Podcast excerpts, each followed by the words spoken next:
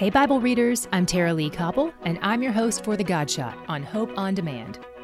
He will wipe away every tear from their eyes, and death shall be no more. Neither shall there be mourning, nor crying, nor pain any more, for the former things have passed away. Revelation 21 4. Every day you hear me say that He's where the joy is. Maybe you know Him and you still have pockets of deep sadness.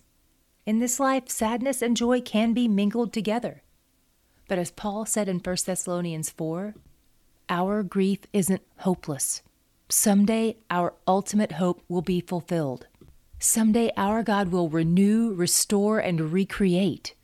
And when He remakes things, He turns them into better versions of what they were. He made mankind good, but not perfect. But someday He'll finish conforming us to the image of His Son Jesus. What a gift it is to be a child of God. Because no matter what sadness you're holding today, He's where the hope is, and He's where the joy is. To hear more of The God Shot and other great podcasts, go to hopeondemand.com.